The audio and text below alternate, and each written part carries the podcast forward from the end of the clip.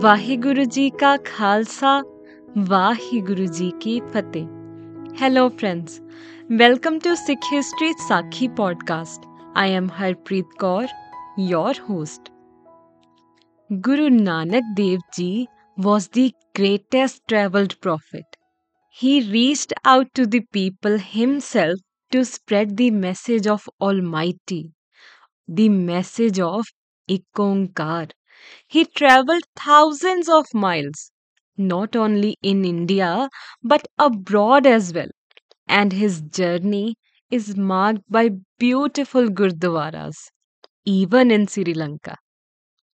Not only gurdwaras, but archaeological evidence has been found of Guruji's visit to Sri Lanka along with folklore that has been passed from generation to generation to this day.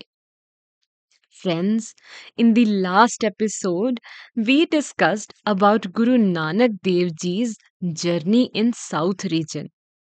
The point of debate that has come forward is that Guru Nanak Dev Ji arrived in Sri Lanka from Rameshwaram whereas some claim that Guruji arrived from Tanjore.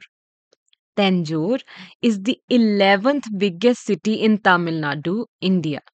It is famous for its temples, which are in the list of UNESCO World Heritage Monuments, along with unique Tanjore paintings, art, and architecture.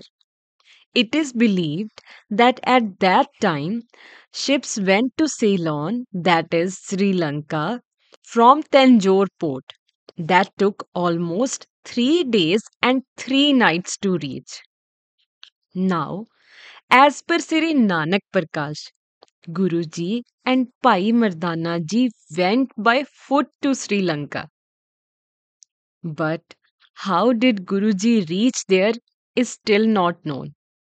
However, I believe that the form of Almighty can do anything to reach His beloveds. He is all powerful.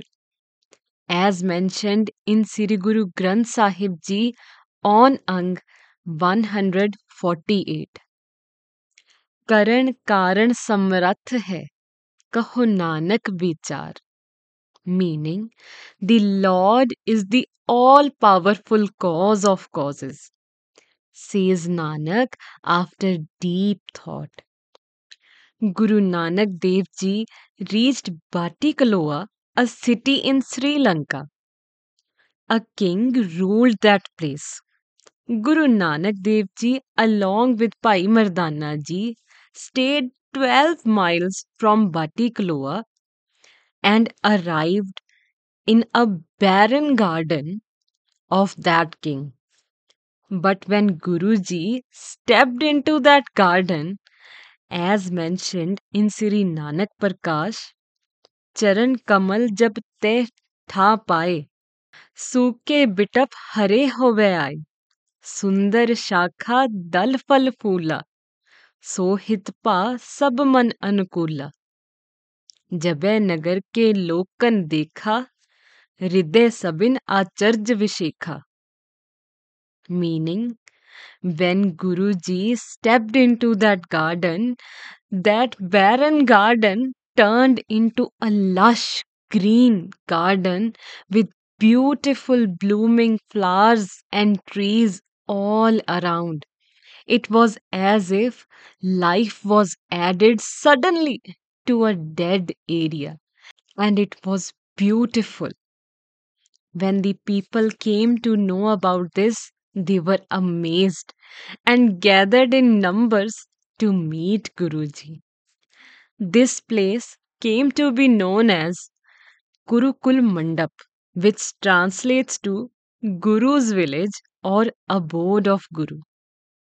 Moreover, inscriptions have been found in research giving an account of dialogue between the king and a great man known as Nanakacharya or Sri Guru Nanak Dev Ji.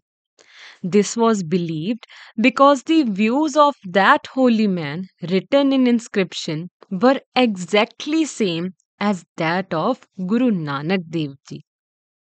Now, moving back.